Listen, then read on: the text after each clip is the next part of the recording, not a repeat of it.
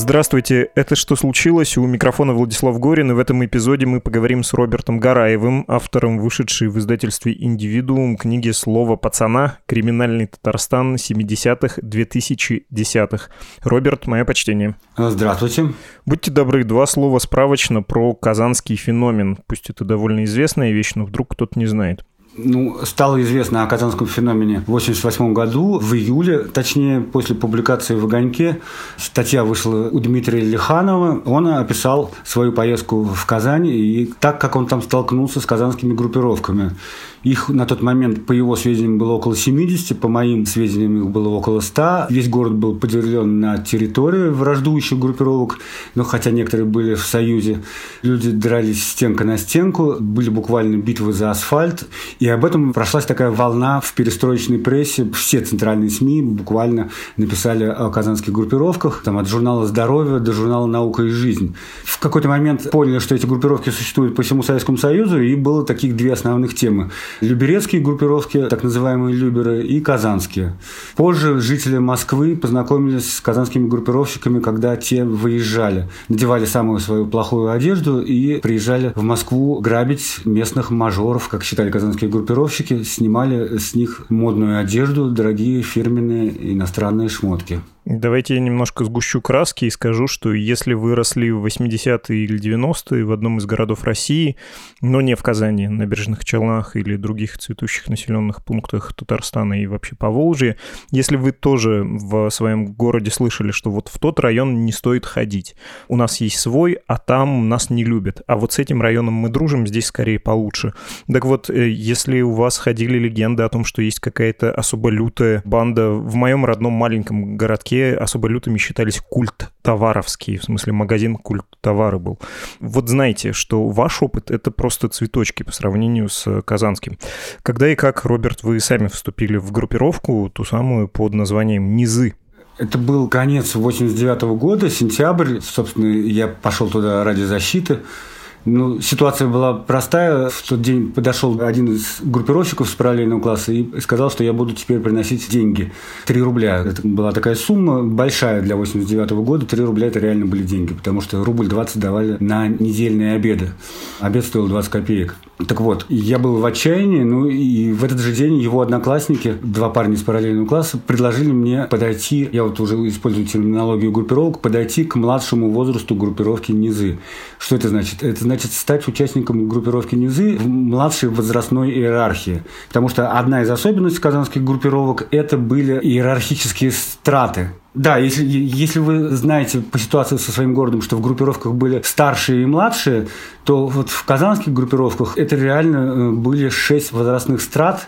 Это называлось возраста. Э, то есть ты присоединялся к группировке, например, в возрасте 14 лет. Из 14 до 15 ты был в младшем возрасте. Вот в нашей группировке он назывался скорлупа. Потом ты переходил в более старший возраст.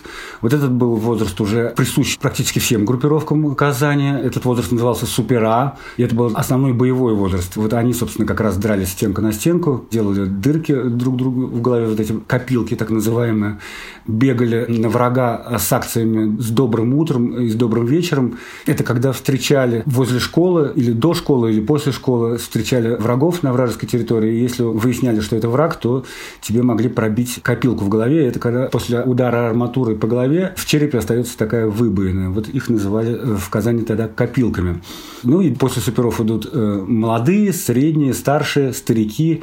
Старики – это уже те, кто вернулся из армии. Ну и потом появилась такая категория древние. Это мужики лет за 40, которые уже, может быть, к делам группировки не имеют никакого отношения, но они вот являются такими пожизненными участниками группировок. Здорово. И давайте договоримся, что когда мы с вами будем обсуждать феномен, вы еще будете рассказывать свои и своих респондентов истории. Я из вашей книги про вашу инициацию помню совершенно замечательный эпизод, когда вы в очень романтичном, ну, по-пацански, по-дворовому романтичном положении оказались, когда пришли, как это называется, приписываться или пришиваться, да, к группировке? Правильно будет пришиваться, да. Пришиваться, да. И потом все это оказалось колоссальной фикцией. Можете рассказать вот с картинками, приводя примеры? Ну, мои первые сборы действительно имели такой романтический налет. Вот э, это то, в чем пыталась меня обвинить прокуратура Республики Татарстан, романтизация криминального образа жизни. Вот на первых сборах было все прекрасно, потому что там был костер, там была картошка, которую мы кидали. Мы в тайне от старших курили сигареты, а нам было 14-15 лет, а это курение сигарет казалось очень романтичным. Мне особо никаких строгих вопросов не задавали. Возраст был тогда еще не набран, было не очень много участников тогда, ну, там человек на тот момент, может быть, 15, как раз шел набор возраста. Мы курили, болтали, мне тогда впервые рассказали про группу «Сектор газа». Не знаю, такое мальчишеское общение.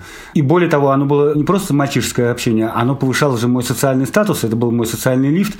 То есть на следующий день, после того, как я уже сходил на эти сборы, я был пацан, то есть я пользовался привилегиями мини-государства, потому что группировки в Казани это были такие мини-государства в государстве со своей территорией, со своими гражданами, пацанами, со своими налогами, общаком, и все признаки государства они имели. И вот я был гражданином, то есть на следующий день вот этот парень из параллельного класса, он уже не мог ко мне подойти, потому что за меня бы вписалась улица. То есть это был такой почет и уважение. Потом потихонечку происходили разные события, которые, ну, мне нравились меньше.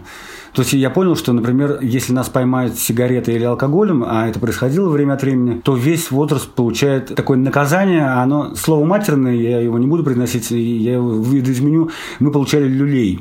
Происходило это таким образом. Мы заходим за школу, там стоит там 5-6 старших, ты подходишь по очереди к одному, и тебе он с размаху бьет по лицу прямо так, со всей силы. Ты не имеешь права уворачиваться.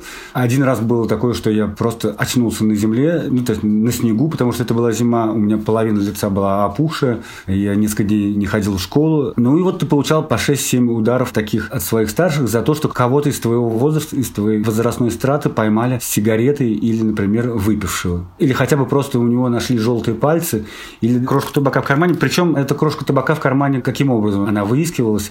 Потому что, надо сказать, что пацаны-то жили по пацанским понятиям, и все, что было, с одной стороны, разрешено, оно называлось это по понятиям, а то, что было запрещено, чаще всего это называлось западло. И вот западло пацану лезть в карман кому-то другому, иначе ты действуешь как козел. Как козел это означало как милиционер, как мент. И поэтому ты выворачивал вот эти свои карманы, а сигареты 80-х годов советские, они, ну, часто табачинки оставались. Если ты курил, то, конечно, скорее всего, это было легко вычислить. Если старшие были злы чем-то, например, они получили сами наказание от своего старшего возраста, то они приходили к нам и искали любую причину для того, чтобы наказать нас. И такое происходило где-то пару раз в месяц примерно мы получали. Для ясности подчеркну, если кто-то не до конца понял, это в рамках одной группировки поддерживалась дисциплина. Было запрещено выпивать, курить и тем более принимать наркотики. И еще вы сказали, стали гражданином вот этого небольшого государства пацаном, а человек вне гражданства апатрид в этих понятиях был чушпан, черт или лох. Я хотел у вас уточнить как раз насчет э, вот этой дисциплины внутренней, внутри улиц, точнее группировок, да, улица — это группировка, это не в буквальном смысле улица. А почему эта дисциплина поддерживалась? Просто те группировки, в которых дисциплина не поддерживалась, они не выиграли конкурентную борьбу, вот эту межвидовую войну за асфальт? Вот это очень интересный момент, на самом деле, хороший вопрос. Эта дисциплина, признаки этой дисциплины появились где-то с начала 80-х годов.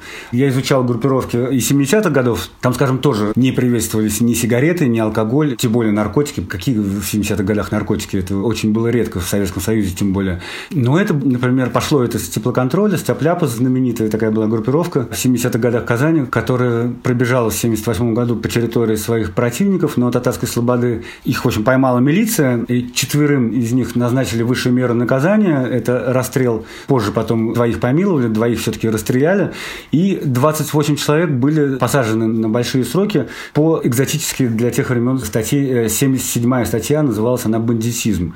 Собственно, тогда впервые за практику застойных брежневских времен была применена эта статья. Это было громкое дело, оно хоть и было закрытое, но вот оно очень мифологически подействовало на всю Казань. Об этом не писали в газетах, об этом не говорили по телевизору, но это была такая уличная легенда, что вот были такие в 70-х годах ребята тяпляповские, которые ездили, стреляли из оружия по улицам, и милиция с этим ничего не могла сделать. Собственно, вот эта мифология распространилась потом по всему городу по Казани, и вот эти признаки дисциплины, они появились в 80-х. Одна из причин, как я думаю, то есть это какие-то эксперименты Комитета госбезопасности. Причем доказать я этого не смог, и я об этом пишу в книге, хотя некоторые косвенные доказательства этого я приношу. Например, то, что Комитет госбезопасности пытался сделать с Люберами. Любера – это подмосковная группировка, которая была против всего неформального в Москве. Они были против космополитов, против э, поклонников всего западного. И они боролись с тем, что они, в общем, ловили и избивали таких подростков. В какой-то момент в 1982 году нацисты на площади Маяковского, там, где в Москве метро Маяковского и памятник Маяковского, должны были справлять день рождения Гитлера в апреле. И, в общем-то, руками милиции и руками комитетчиков задерживать этих ребят было как-то не очень. Что мы полицейское государство, а вот руками молодежи, такой пролетарской молодежи с окраин, то есть Люберов, это было вполне нормально. И вот описывается такой случай, что полковник какой-то подошел к ребятам Люберам, сказал, вот когда проедет пожарная машина, вы начинаете свое нападение на этих нацистов, когда проедет там машина скорой помощи, вы прекращаете. И, собственно, были, скорее всего, попытки эксперимента управления молодежью, вот именно такой э, пролетарской рабочей молодежи, против тех, кого считали врагами. А врагами тогда КГБ считало как раз диссидентов, западников, неформалов, рокеров, брейкеров и панков в том числе. А ребята из ПТУ, ребята в телогрейках, фуфайках и вот в этих шапочках, фернандельках и вальтовках, они как бы считались родственно близкими, потому что все-таки они из пролетариата. Ну, я когда читал в вашей книге этот момент, он мне не показался убедительным, признаюсь честно. Он как-то слишком льстит э, Комитету государственной безопасности. И я тут никаких аллюзий про отравление не хочу, конечно, строить. Про то, что организовать настолько сложный процесс, настолько хитрую схему, вообще любую хитрую схему, это колоссальный труд, который часто не срабатывает. Я просто помню другой эпизод с «Мы с мужиками с Урал-вагон-завода, если надо, подъедем к вам в Москву и разберемся». На слова словах, да. А чтобы организоваться, куда-то поехать, эм, ну, опять же, делать что ли нечего. И потом слишком это напоминало стихию какую-то народную и отвечавшую более фундаментальным каким-то вещам. Да, совершенно верно. Точно. К возникновению группировок никто из силовых структур не имел отношения. Возможно, в какой-то момент они хотели, скажем, приручить это, но уже было поздно, и если даже и хотели, то пошло что-то не так, потому что это было все-таки стихийно. 100 группировок на миллионный город – это было очень много. Весь городской дискурс, вся городская экология, она была построена на группировках. Если ты не был участником группировки, ты все равно знал, на территории какой группировки ты живешь, на территории какой группировки находится твоя школа или твоя секция, там, не знаю, по самбо или плавательный бассейн.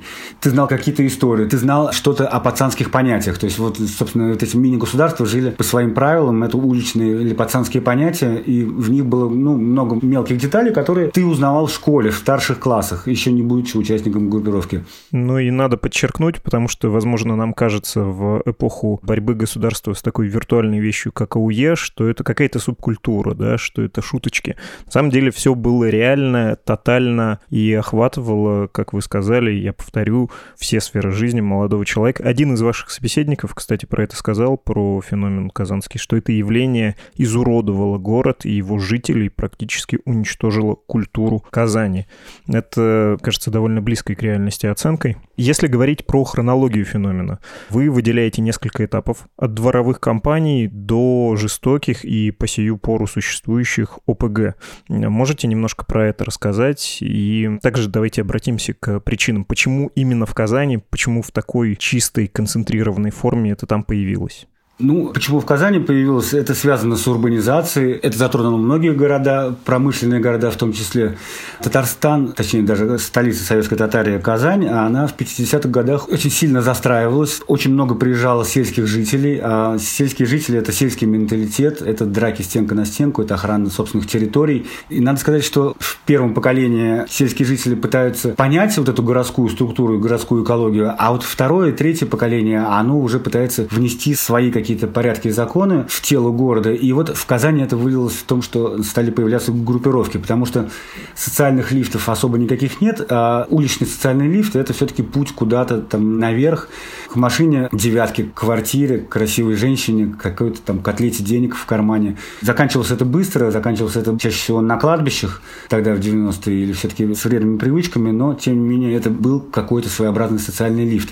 А по поводу периодов, да, действительно, 70-е годы это такой протопериод, когда это все еще только формируется. 80-е, где-то с 82 по конец 80-х, это самые активные фазе, самые бессмысленные фазе происходит. Улицы дерутся за символический авторитет, люди проламывают друг другу головы, но под этим пока еще нет экономической подоплеки, кроме самых старших возрастов каких-то некоторых группировок. С ельцинскими указами примерно с начала 90-х про свободу предпринимательства, про свободу торговли, вдруг появляется новая прослойка коммерсантов, которые нуждаются в защите. Нуждается она в защите серьезной, но милиция их тогда еще не воспринимает как людей, которых надо защищать, потому что это вчерашние спекулянты, вчерашние цеховики, которых надо было забирать, а теперь вдруг надо их защищать. И поэтому те ребята шли к братве, братва ставила процент, ну, в общем, то, что называлось рэкетом и крышеванием. А социолог Вадим Волков назвал это все силовым предпринимательством, потому что это все развивалось в более серьезной форме, когда уже группировщики легализировались. То есть ты ставил кого-то там главным бухгалтером на предприятии, и потом ты уже понимал, что а что-то не стреляя, и более спокойным методом с помощью бизнеса ты зарабатываешь неплохие деньги. И в серой зоне, и даже в белой зоне. И все начало двигаться. И вот в этот момент, в начале 90-х, правила группировок очень-очень сильно поменялись. То есть все перешло на зарабатывание денег. Характер войн сильно поменялся. Уже никто не проламывал друг другу бесполезные головы. Обычно брали пленных или начинали стрелять из пистолетов точечно, когда кто-то мешает твоему бизнесу, ты его убираешь. И характерная черта того же времени – это войны в группировках за влияние уже внутри группировки. То есть старший возраст что-то не поделил с младшим возрастом и начинают свои своих же истреблять. Вот. Потом ближе к нулевым это опять трансформировалось в другую форму. Почему? Потому что пришел новый президент, э, государство начало становиться силовым государством, силовых структур в современной России много, и силовые структуры на себя переняли вот эту функцию крышевания. С нулевых годов, наверное, вы помните уже, а какая у тебя крыша? Братвы или там... А, Чеченцы, братва, не, ментовская. Да, ментовская или самый, самый вышаг ФСБшная, все, тогда ты просто защищен. Все поменялось, и группировки теперь уже существуют на обочине. Надо сказать, что группировки существуют и по сей день, но они уже там делят то, что осталось от силовиков. Ну и работают, конечно, в тесной связке с силовиками, как бы они ни говорили, что борются, но все равно верхушка группировок, она каким-то образом общается с силовыми структурами. Две мысли, мне кажется, нужно зафиксировать. Ну, то есть, во-первых, когда государство усилилось и пришло и занялось в том числе вот этим неофициальным силовым предпринимательством и неофициальным контролем бизнеса, оно пришло уже на достаточно расчищенную поляну. Явление группировок, вот этих казанских в частности, оно себя несколько изжило, само себя съело, потому что старшие стали прекращать приток молодых да, в это движение, поскольку молодые создавали излишние проблемы и на что-то претендовали. И вторая мысль, наверное, все-таки про государство, которое до этого проглядело все эти группировки. Существовал вакуум, благодаря чему, собственно, они и появились. Молодежи никто не занимался, ни комсомол, ни партия, чего бы там ни говорили. А в семьях особенно в тех, которые недавно приехали из деревни, за детьми особенно не смотрели, да, ну, потому что в деревне за ребенком не нужен пригляд, в деревне ребенок все время чем-то занят, а в городе он немножко обузы, и им надо заниматься, в отличие от сельской местности, где ребенок помощник. И корень, если выделять какой-то один самый важный фактор, корень формирования этого явления находится в некотором вакууме, да, общественной жизни, семейной жизни, да даже в вакууме панельных пространств. Абсолютно верно, да. Собственно, мне даже практически нечего добавить. Все так и было. Советский ребенок вообще был предоставлен самому себе. То есть ты приходишь после школы, до того момента, пока тебя родители не пришли с работы, ты предоставлен сам себе, ты предоставлен улице. Современный ребенок, у него есть смартфон, то есть ему вообще на улицу-то и не надо. Он зашел в свою комнату, и он может продолжить общение со своими сверстниками там. Ну и, в общем-то, сейчас родители стараются записать на какие-то кружки. Тогда, в советское время, основа была спорт. Но если ты жил в Казани, то если тебя отдали в спортивную секцию, то это тоже был один из путей в группировку. Меня поразили в вашей книге. А, кстати, нужно, наверное, объяснить, как устроена ваша книга. Она устроена примерно как лента Фейсбука. Есть ваши воспоминания, воспоминания ваших собеседников, выдержки из статей, и ты читаешь по абзацам, таким стыковым монтажем, понимая картину целиком. Так вот, меня поразили истории сравнительно благополучных казанских подростков, включая вашу. Вы, в общем-то, могли бы обойтись без существования существования в этом государстве. Наверное, если бы вы обратились к родителям и как-то попробовали по официальной линии сообщить о своей проблеме, что вот этот э, парень из параллели, Ибрагим, да, его, кажется, звали, трясет с вас деньги, возможно, это могло бы сработать, но никому не приходило это в голову, и родителям и учителям было проще не замечать. Ну, там, в том числе, учителя проходили мимо буквального случая, когда девочку хватают и тащат в машину. Да, да, было такое. Ну, понимаете, если бы я так поступил, то я был бы козлом. А это в дворовой уличной иерархии, это человек, которого бойкотируют, с которым не общается, которого шпыняет, и которого вот это насилие уличное бы обратилось бы еще в более гипертрофированной форме. Это был бы край полнейший. Это тоже к слову про современную историю. Сейчас, если с ребенком что-то не в порядке в школе, то родители, конечно, через WhatsApp, через звонки, через личные приемы кровь испортят и учителю, и директору. Бумажки будут писать и говорить буллинг, буллинг, и это хорошо. Это, да, мир стал прозрачнее, и эта прозрачность, она идет в плюс. Даже бывшие участники группировок и нынешние участники, подписчики моей группы «Казанский феномен», когда идет обсуждение того, что творят подростки, и видно, что вот этот человек прошел, у него есть уличный опыт, но сейчас Сейчас эти вопросы решаются по-другому, и слава богу, что взрослые это понимают. И никто из них не хочет своим детям участия в группировке, потому что сейчас это не имеет никакого смысла. А вы отчасти описали механизм психологический, как это работало, но я все-таки хочу уточнить.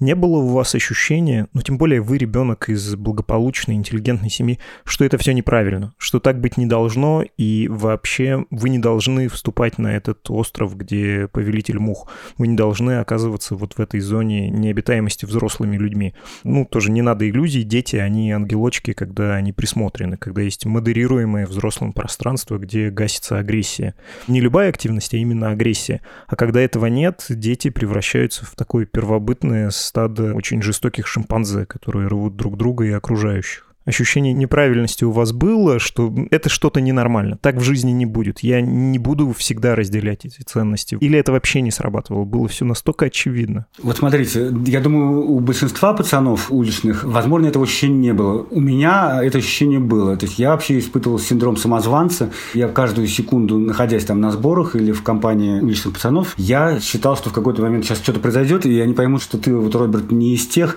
Ну, потому что я и был и отличником, и художку ходил, и книжки книжки читал, и музыку слушал западную. И эту музыку мне приходилось слушать. Я помню, как я любил Talking Heads и Led Zeppelin. Мы с братом запирали дверь, и потом вторую закрывали, чтобы вдруг кто-то, если к нам должен зайти в гости, они не поняли, что мы слушаем музыку, которую слушают неформалы. И это было мне неорганично. Я вообще человек такой пацифист. У меня папа хиппи. Бить кого-то, отнимать вещи. Мне это неорганично. То есть я в какой-то момент, когда шел туда, я думал, я себя сломаю, я грубее, мне станет это привычно, потому что я внутри этого. Но пока я там находился, я смотрел на это все, и чем дальше я в это залезал, тем больше мне казалось это неорганичным для меня. И вот когда меня уже исключили из группировки, и спустя несколько лет я увидел неформальную тусовку там, панков, мне стал привлекательным панк. Вот там я уже ощутил, вот это было мое. Там индивидуальность, там интересная музыка, там прикольные девочки и мальчики. В общем, там творчество. То есть там можно играть в группе и заниматься саморазвитием. И в том числе разговаривать про иностранную музыку. А это была редкость найти себе такого человека тогда. Про ценности, про идеологическое обрамление понятно. В общем, это можно назвать традиционными, традиционалистскими да, ценностями, там, в том числе и касаемо секса, что-то пересекающееся с а, криминальной блатной культурой. Какие были преимущества, кроме регламентации насилия, что на тебя просто не могут так напасть в твоем дворе или мальчик из параллели не может от тебя потребовать дань размером в аж 3 рубля, большие деньги, действительно, стипендия студента, наверное, рублей 45, да, была? Или это повышенные 45? Но неважно. Гигантские деньги, тем более для школьника. Какие были преимущества? Вы упоминали про красивых женщин, котлету денег и автомобиль. Элита этого сообщества какими пользовалась благами? Ну, это именно про старших, конечно. Младших это не касалось. Младшие ходили вот в этих шапочках-фернандельках, э, в телогрейках и избивали друг друга. Старшие уже сидели в ресторанах. После сухого закона группировки некоторые, особенно смышленные, поняли, что паленый алкоголь – это очень интересный рынок. Начали крутить водку. И это были такие группировки борисковские, ну, татарские. Они через ликероводочный завод брали бочки со спиртом, находили где-то бутылки, наклейки и крутили водку и вино. На этом зарабатывались какие-то огромные деньги по тем временам. Тогда вот я помню, как нищим мы жили. Тогда вот хоть какой-то доход неофициальный, ну, он очень-очень сильно ценился. То есть, если вдруг ты заработал на девятку автомобиля ВАЗ-2109, то ты ну, просто уже король жизни. Тогда не было такого, как сейчас, э, ну, смотришь там вот эти расследования Навального, эти квадрокоптеры смотрят на эти резиденции, ну, о таком даже не мечтали. Это видели в иностранных фильмах. Если есть квартира в центре, если есть у тебя там, не знаю, девятка, если есть красивые женщины, ты можешь позволить себе ресторан, это уже предел мечтаний. Ну, то есть мы были такие не избалованные даже нашими фантазиями. Вы сейчас упомянули про татарскую группировку. Я понял, что мы тоже одну, возможно, неочевидную вещь не проговорили. Казань — интернациональный город, но там не было проблемы национальной. Точнее, она была в латентном виде, да, и тоже была одним из истоков э, вот этого казанского феномена. Можете рассказать про это? Урбанизацию, смешанную с, эм, как это называется, с обрусением, да? Ну, обручение в Казани, оно шло со времен Ивана Грозного. И, знаете, дореволюционный город – это город как бы русских, а татары живут на окраине. Вот, собственно, они жили в татарской слободе и новотатарской. Я сейчас упомянул группировку. Это одна из самых крупных по территории, новотатарская группировка. Но надо сказать, что языком улицы, языком группировок всегда был русский. Тебя не могли не принять по национальности, неважно какой то национальности. По свидетельствам последних лет, трех-четырех, я знаю, что из Средней Азии очень много ребят, там, таджиков, киргизов, узбеков. Вот для них сейчас это социальные лифты, эти группировки. Тогда не могли тебя не взять, если ты еврей, если ты азербайджанец, армянин, кавказец. Ты по-любому мог стать участником группировки. Были исключительные случаи. Легенда ходила, что где-то на Савинке был даже участник чернокожей группировки, какой-то дитя Олимпиады, но подтверждений этому реальных не нашел. В какой-то момент, когда Шаймиев хотел отсоединить Татарстан, ну, точнее, даже не то, что отсоединить, а как-то он торговался с федеральным центром по поводу того, какие будут преференции у Татарстана, он вот это использовал национальную карту, когда деревенские ребята на автобусах были свезены в центр Казани. Но вот одной из причин того, что не произошло какого-то такого русско-татарского национального раскола, это были группировки, потому что группировки сказали, что мы против всего этого, улицы интернациональные. Если искать положительный эффект в группировках, то это, наверное, самый положительный эффект из всего того, что произошло на улицах Казани. Я имел в виду мысль, которая, ну, довольно неочевидна и, в общем, интересна про то, что приехавшие из сельской местности татары, они не могли разговаривать со своими детьми, потому что второе поколение было уже интернациональным, говорившим по-русски, и они немного стесняли своих родителей, и это тоже к вопросу о семейных да, проблемах, почему искали уют и какое-то сообщество на улице, почему легче было сформироваться этим сообществом и оторваться от естественной связи родителей с детьми. Вот такое непонимание. Я, я вот немного боюсь затрагивать эту тему, потому что она такая чувствительная для нынешнего Татарстана. Но, тем не менее, действительно было так. Если кто-то разговаривал с татарским акцентом, то в Казани моего детства, в 80-х годах, его называли колхозником. То есть, если кто-то выглядел по-деревенски, городскими это высмеивалось. Но если твои родители были деревенскими, то многие разговаривали по-татарски, и с акцентом. Но вот когда это выносилось на улицу, это все становилось русским языком. Ну вот сказать о том, что приезжали из деревень именно татары обязательно, это тоже будет неверно, потому что приезжали из русских деревень. И вот этот сельский менталитет, он не равно татарский сельский менталитет. Он тоже интернациональный характер имел. Тут скорее вот это противостояние города и деревни. Это тема Василия Макаровича Шукшина. Весь кинематограф его был посвящен э, теме печки-лавочки, вспомните. Город-деревня. Вот это было. Вот истоки можно искать там, но не обязательно в национальном дискурсе. Угу, зафиксировали скорее урбанизация, скорее проблема первого родившегося в городе поколения. Давайте поговорим про жуткий эпизод, про женщин, хотя чего я говорю, на самом деле девушек и даже девочек. Расскажите про их судьбу, про их положение, потому что, ну вот я сильно вздрогнул, когда читал рассказы ваших респонденток. Ну да, сложные времена были как раз, это была середина и конец 80-х, это совершенно жутковато. Были групповые изнасилования, их было много, так называется хор, поставить на хор, или там субботники, когда брали каких-то девочек и везли, и насиловали совершенно без их спроса. Были общие девочки, это как девочка, которая предоставляла свои сексуальные услуги участникам группировки. Сразу скажу, у меня такого не было. И на самом деле это такая тема полузакрытая, когда я начинаю у кого-то расспрашивать об этом. То есть вот, достаточно спокойно говорят о всех этих проломленных головах, но очень неохотно говорят на эту тему. Девочки, которые стали уже бабушками, бабушками особенно неохотно, мужчины тоже, в общем-то, многим за это стыдно. Было такое правило в 80-х, если пацан ходит с девушкой, ходит, это значит встречается, то она должна быть обязательно девственницей. Если она во время вот этих их отношений подростковых, она ее лишилась, и они расстались с этим пацаном, то ей мог воспользоваться буквально каждый участник этой группировки, и даже не участник.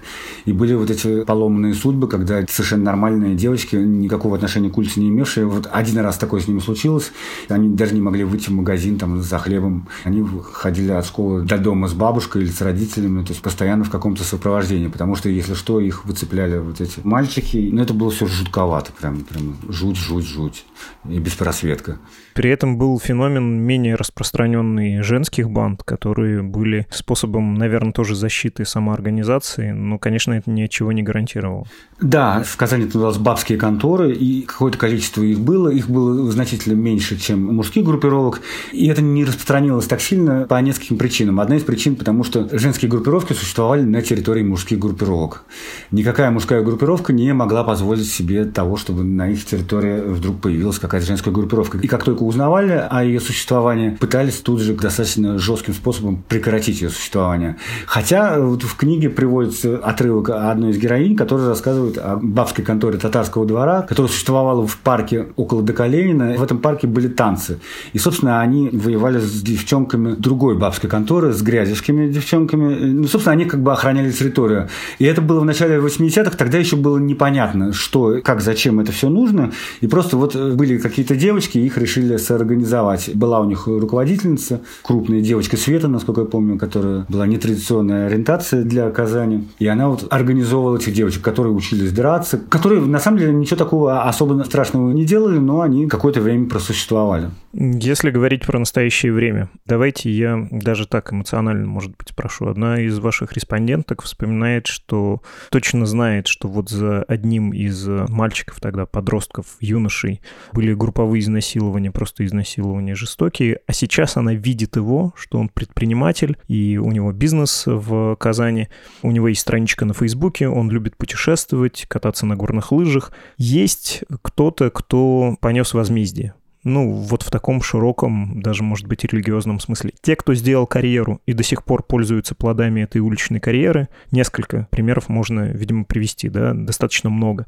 А те, кто пострадал или, ну, как-то поплатился за ту свою жизнь? Ну, вот конкретно, чтобы поплатился за изнасилование, нет. Но сейчас такая практика существует в силовых структурах, в МВД Татарстана. Любят поднимать старые дела. То есть, я не знаю, возможно, высыпались какие-то лишние сотрудники, которые ну, не ходят в поле, не ищут какие-то современные преступления, а вот было какое-нибудь судебное дело там 10-11 лет назад, а они его подняли и, и вот недавно буквально осудили одного человека, там была массовая драка в 2010 или 2011 году, человек жил, жил, жил, и вдруг это дело подняли, и его судили. Или, например, бывает так, что вот сейчас, в данный момент, это происходит в Казани, Ринтик, это киллер группировки Хадид Акташ, а он сидит на пожизненном пожизненном. Но, а, вы знаете, практика на пожизненном сидеть в одном месте. Он сидит в черном дельфине, в одном из самых страшных мест, где может оказаться человек. Сидит он с 2002 года, если не ошибаюсь. Точнее, суд над Хади Такташем был в 2002. И вот он просидел столько-то лет, и вдруг он вспомнил какой-то эпизод, как они убивали. Неудачное покушение на убийство был директор КСК «Уникс» некого Щербакова. И вот он вспомнил эпизоды, вспомнил заказчиков, и чтобы оказаться в Казани, чтобы сменить обстановку, возможно, ну, я так считаю, что это у него такие мотивы возможно, они и другие, возможно, я ошибаюсь. Но вот, чтобы поменять обстановку, он раскрыл детали преступления. И вот идет новый суд сейчас в Казани. И это освещается достаточно широко прессой. Еще немножко про тех, кто оказался наверху благодаря этому движению. Что это за типаж успешного человека, сделавшего успешную уличную карьеру? Это обязательно социопат или этот социальный лифт, он, ну пусть это гоп-среда, пусть это специфическая среда, но он работал, в общем, для толковых людей, которые и при прочих более благоприятных обстоятельствах смогли бы выбиться? Второе, достаточно распространено. Тут, знаете, какая важная вещь? В Казани было это все так гипертрофировано, и настолько много было бывших участников группировки, что сейчас они и врачи, и учителя, и полицейские, и предприниматели, и чиновники на каком-то уровне, и таксисты, и строители. Очень много в разных сферах жизни людей, которые в какой-то из подростковых периодов был связан с улицей. Это вполне нормально. Кто-то выбивался с помощью своей улицы, ну, говоря улицы, мы имеем в виду группировка. Есть примеры такого очень эффективного менеджера, ставшего генеральным директором футбольного клуба «Рубин». Это Рустем Сайманов. Сайман. О нем написаны книги. Он участвовал в самой жестокой войне жилки Севастополя. Он отсидел. До этого он был, я не помню, каким-то из руководителей этого футбольного клуба, но руководство этого спортивного клуба «Рубин» говорит, что он очень эффективный менеджер. А он действительно эффективный менеджер. Он действительно хорошо управляет клубом. Ну, как-то наплевали на то, что он был связан с организованной преступностью и просто взяли его как хорошего менеджера. И сейчас он продолжает этим заниматься. Вы упоминали, как вы отшились от группировки или из группировки, из низов, не знаю, как правильно. Как это произошло и как вам, в общем, повезло? Я бы не сказал, что повезло. Тут очень важный момент был тогда и потом на улицах. Отшили тебя или ты сам отошел от улицы? Вот в моем случае меня отшили. То есть меня отшили насильственным способом. Ну, планировали меня избить, на меня еще хотели и опустить. Чего им не удалось. Потому что опустить в Казани, это когда кроме физических санкций к тебе применяются еще такие, в тебя плюют или на тебя мочится. В том случае, если на тебя плюнули, ты называешься загашенный, если на тебя помочились, ты называешься опущенный.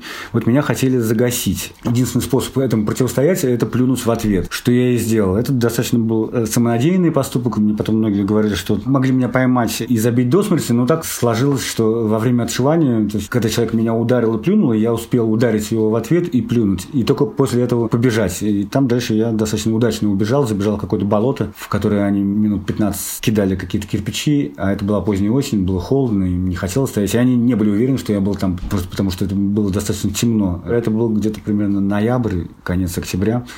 Вот я вышел оттуда и вот сразу спустился по социальной лестнице, я больше не был пацан, и мне пришлось переехать в другой район. То есть я не знал, какие будут дальше последовать, следовать санкции, потому что после отшивания из группировки, из группировки могли прийти, начать тебя там, поставить на счетчик, приходить с тебя требовать какие-то деньги. Ну, тогда этот вопрос решился тем, что я переехал жить к своему отцу. Понятно. Спасибо вам, гигантский Роберт. И давайте я вас спрошу, как э, пацаны прощались. Ну, потому что спасибо, наверное, не говорили. Говорили благодарю, а попрощаться как по-пацански. Пока. Ну, очень хорошо. Мы, значит, с пацанами сходимся в общечеловеческих ценностях. В чем-то да сходимся. Это был Роберт Гараев, автор книги «Слово пацана. Криминальный Татарстан 70-х и 2010-х». Спасибо вам огромное. Да, спасибо. Всего доброго. До свидания.